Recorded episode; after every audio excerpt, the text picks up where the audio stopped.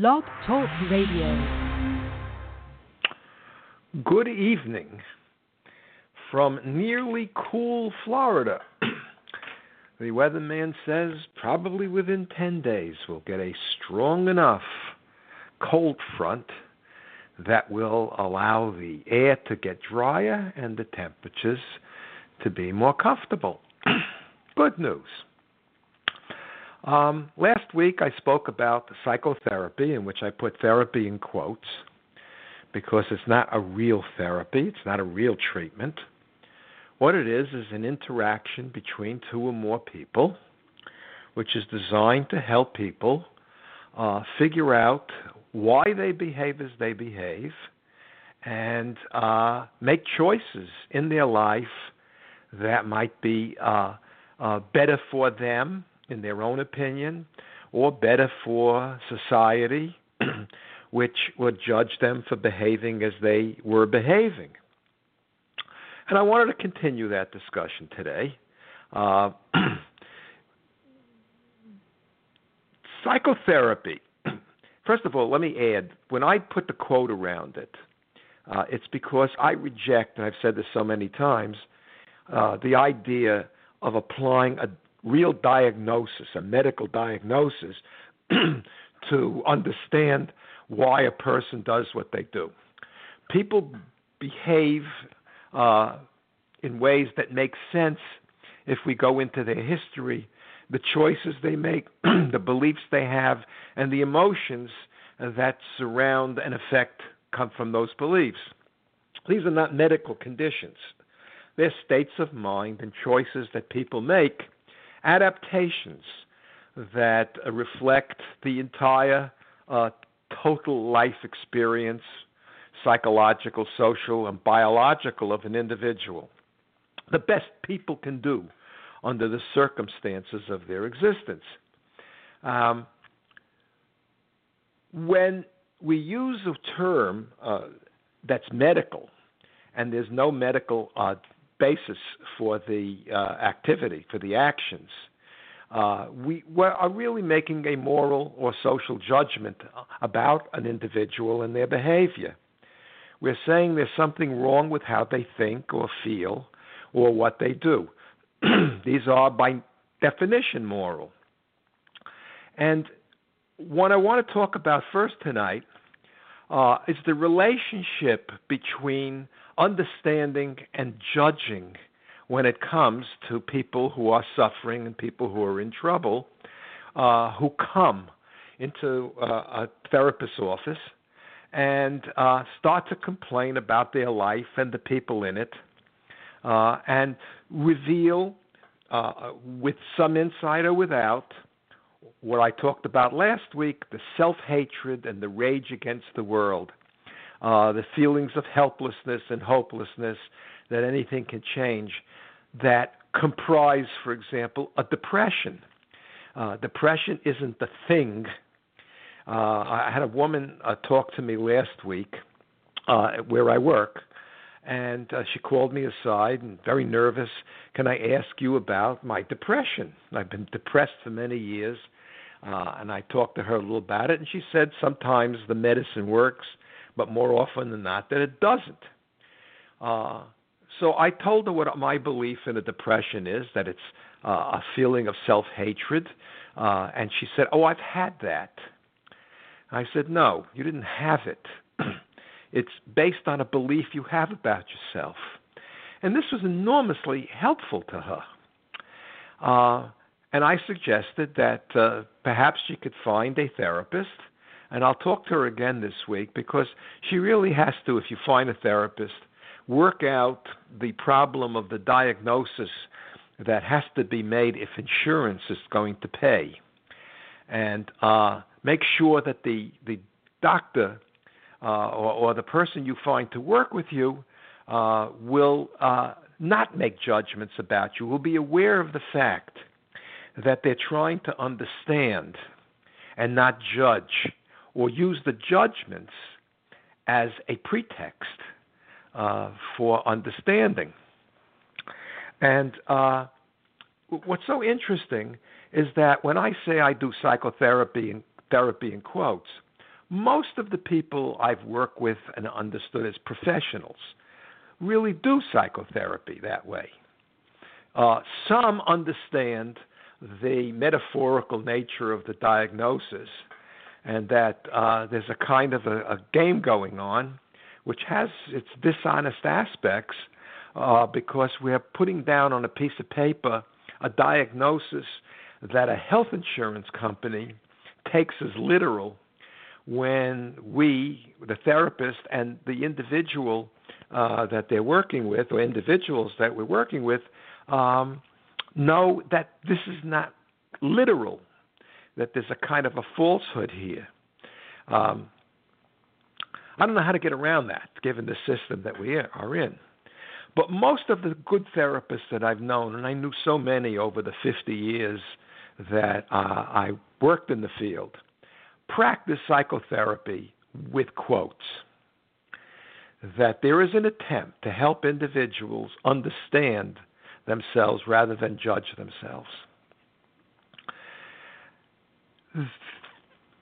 They, the therapy produces or creates a non judgmental uh, atmosphere where people can be free to say and think what they feel and give a true historical record or create a true as possible historical record for the life that has led them up to the moment that we're in in our present discussion.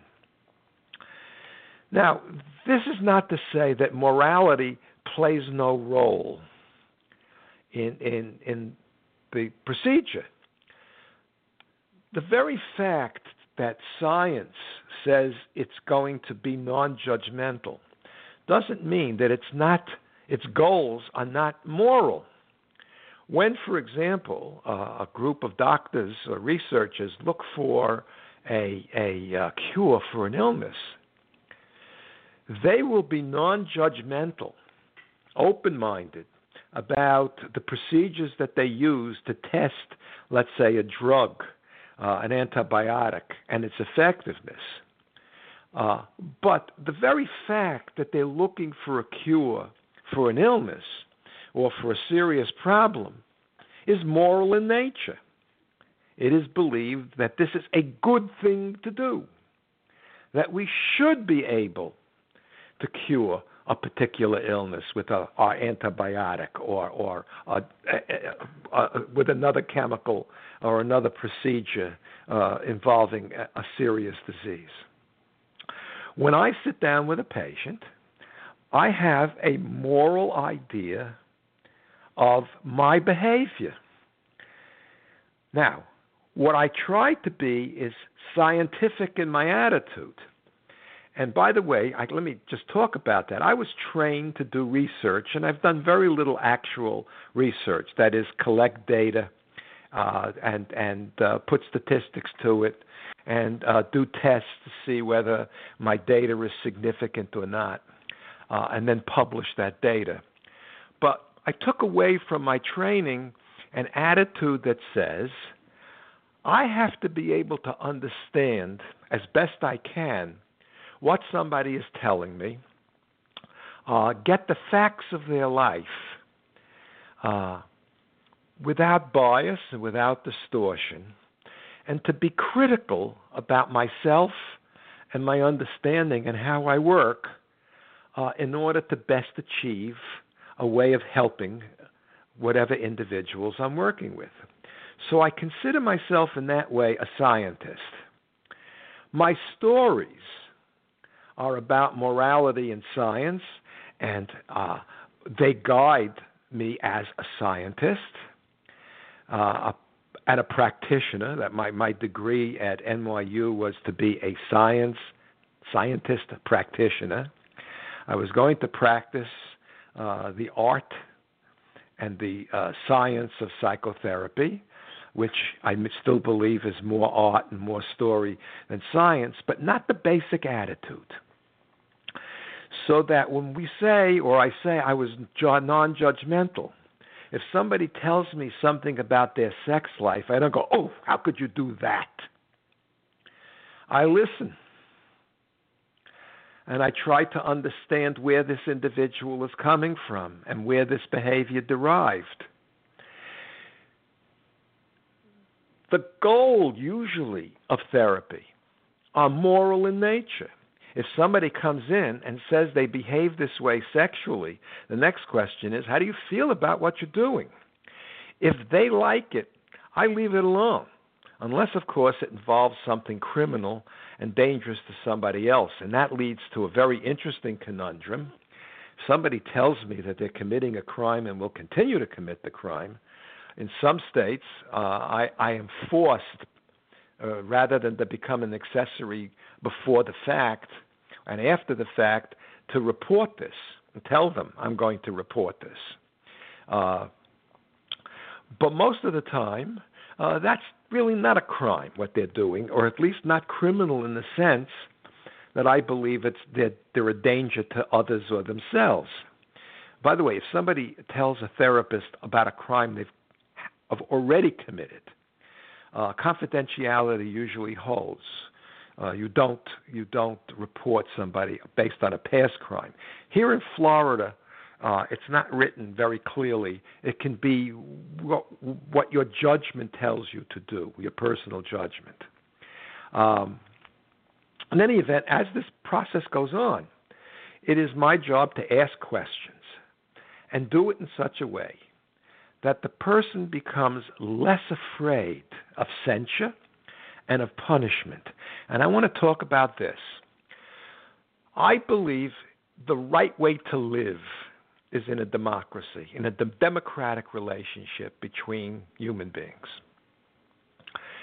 Now, children can't vote for their parents, but the way a parent deals with a child can teach them how to become an adult that enjoys and sees the best way to live as democratic.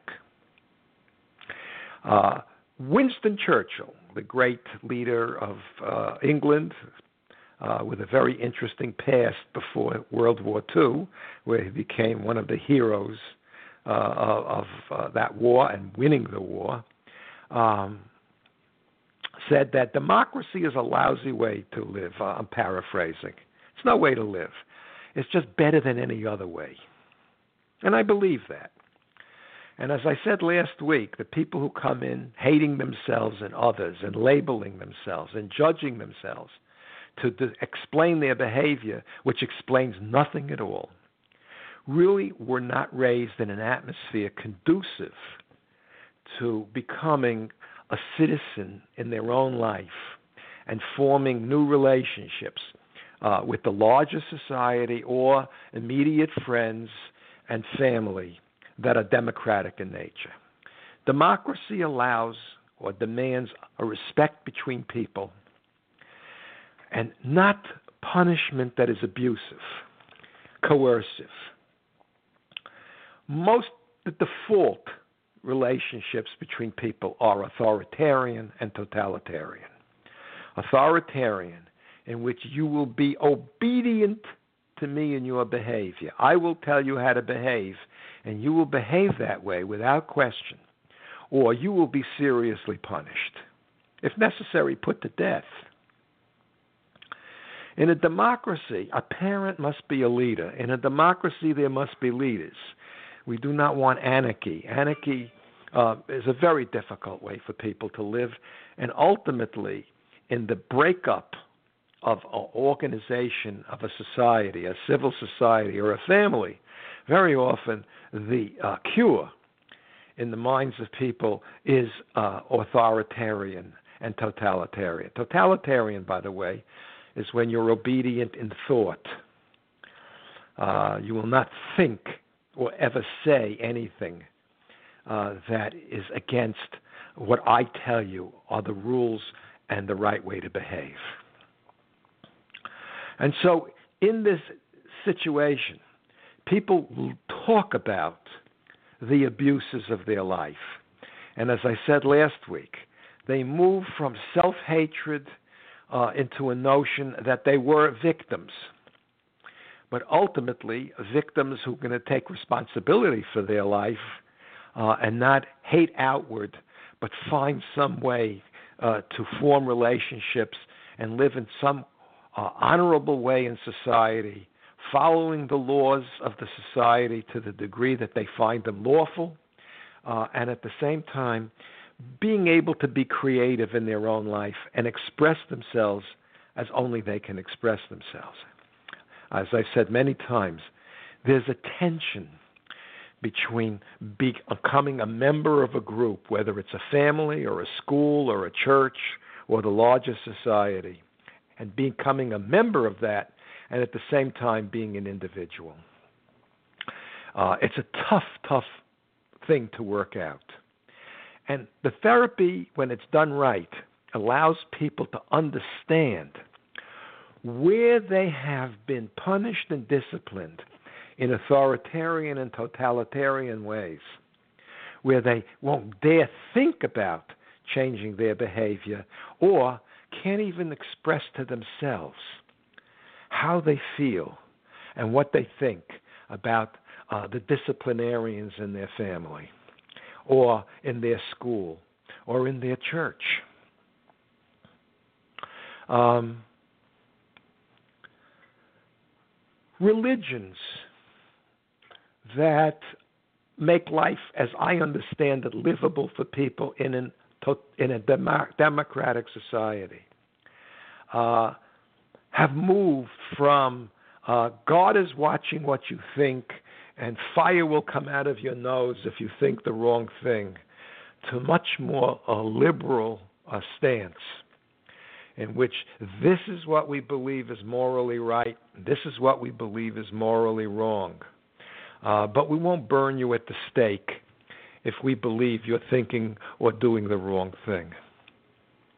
Are there people in our society who would like to restore such authoritarian and totalitarian law, uh, religious or civil? Absolutely.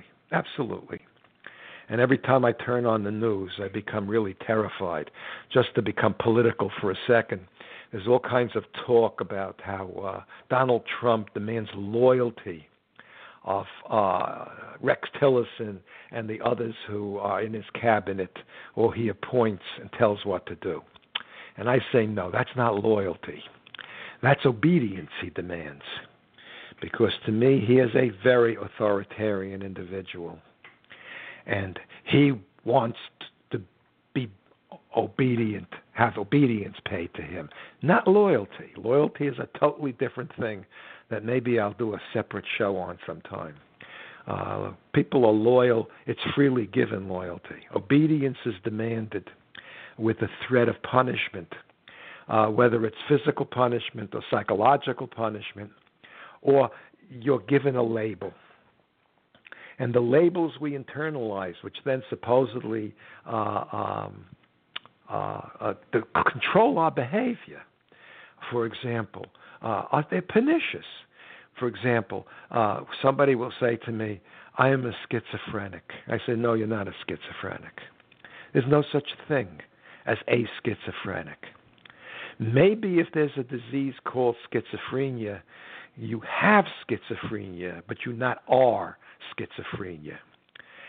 To say to somebody you are defective, genetically defective, because that's what we tell people, and you are essence before you're an American, before your name, before your last name, before your religion, before anything that you feel defines your identity, you are a disease. Horrendous. Devastating. And when I practice therapy, when I do work with people, I try to get them to understand that if you want to use the word schizophrenic, you can say, I behave schizophrenically. And then we try to break that down and understand what that actually means when we describe actual behaviors and actual experience and the expression of emotion. Because that scientific understanding, and I put science in a kind of quotes, allows us a self understanding and a way of thinking that is vastly different than saying, I am a schizophrenic, or I am a bad person, or I am uh, uh, uh, whatever label places you in a social hierarchy at the bottom of the hierarchy, feeling powerless, feeling uh, uh, unworthy of love, of uh, of, of uh, sympathy, but rather uh, of being pitied.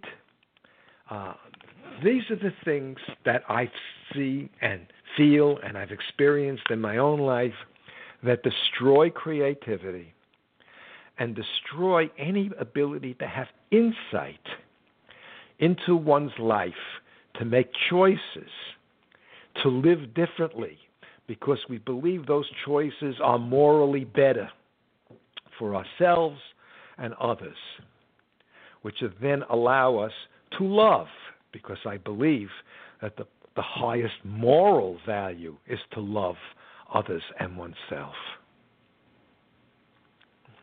But love does not exist in a terrifying hierarchy in which you are labeled a beast, as someone who never should have been born, as a weak, silly, stupid.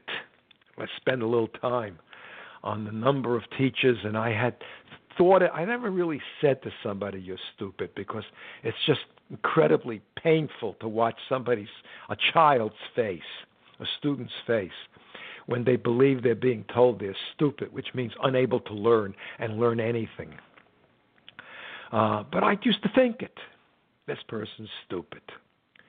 No. Why this individual can't understand what I'm trying to teach? Maybe because of the way I'm teaching it. This child is learning disabled. Well, maybe the school is learning, is teaching disabled, or the teacher is. How do we create a structure whereby that individual starts at where they are and without panic, without a feeling that they are stupid, that their life is being lost? Wonderful article in the Times last week about the rise of anxiety among college students. Uh, I see this with my own family. Get one bad test grade, a bad SAT, a bad this or that, and my life is over. Uh, not only is this factually not true, but it's totally unnecessary and the wrong way to live. And if I say it's a wrong way to live, then it's not a scientific judgment. It's my moral judgment that no child should be put in a position to say, if I can't pass this test, uh, I, I'm a stupid person and I don't deserve, and nothing good can ever come to me in life.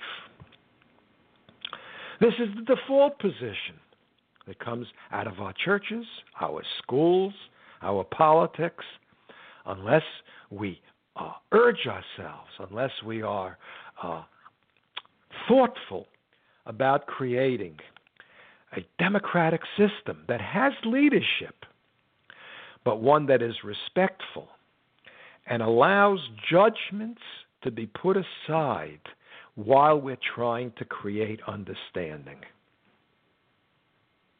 How's that? So, psychotherapy, in quotes, therapy in quotes, is a moral activity. It's moral because we believe it is good and it's a process to help people suffer less, do less damage to themselves and others.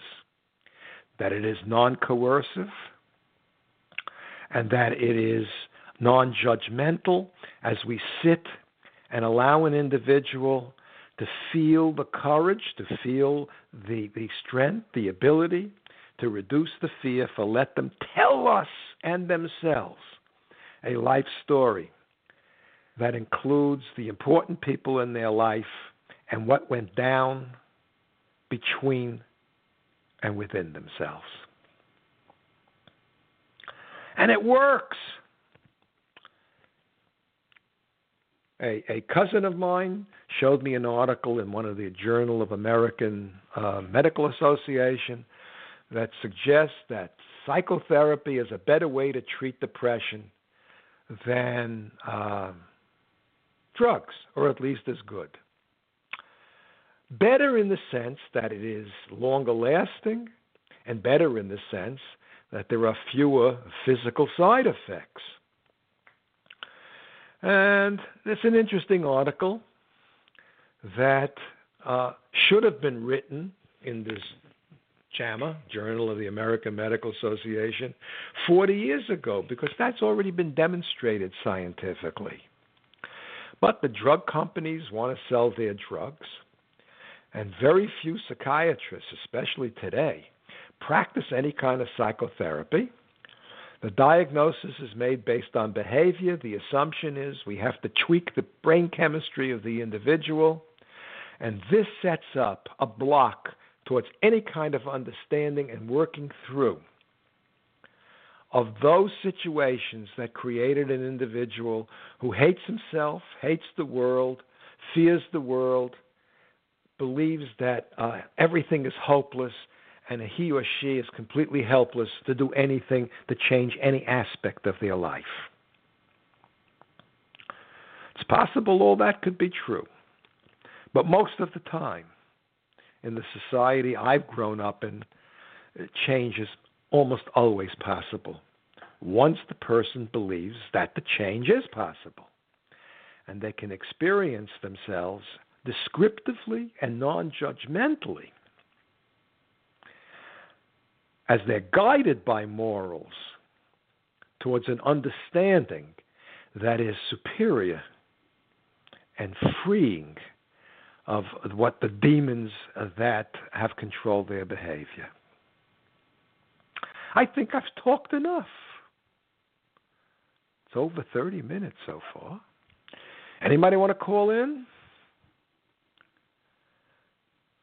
You know, I get uh, data on where my how many shows I, I, I listen to, and I'm running about 300 a month. Not an awful lot, but better than it used to be. That's nice. I like that and I get uh, uh, nice responses on Facebook and on Twitter.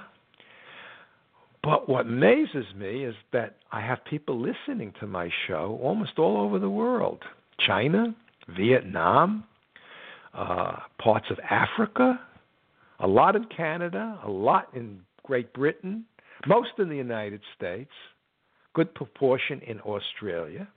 I like that. So, Anybody want to call in? You know what? If I probably did my show in the morning, but I I would get more phone calls because the people in Europe who I know would like to call me are asleep already. And I don't think they really want to stay up in order for uh, them to talk on my show. Okay, it's over. I got to take the ice cream out of the freezer and let it soften up a little bit. Piggly Wiggly has to go to work on dessert. Good night.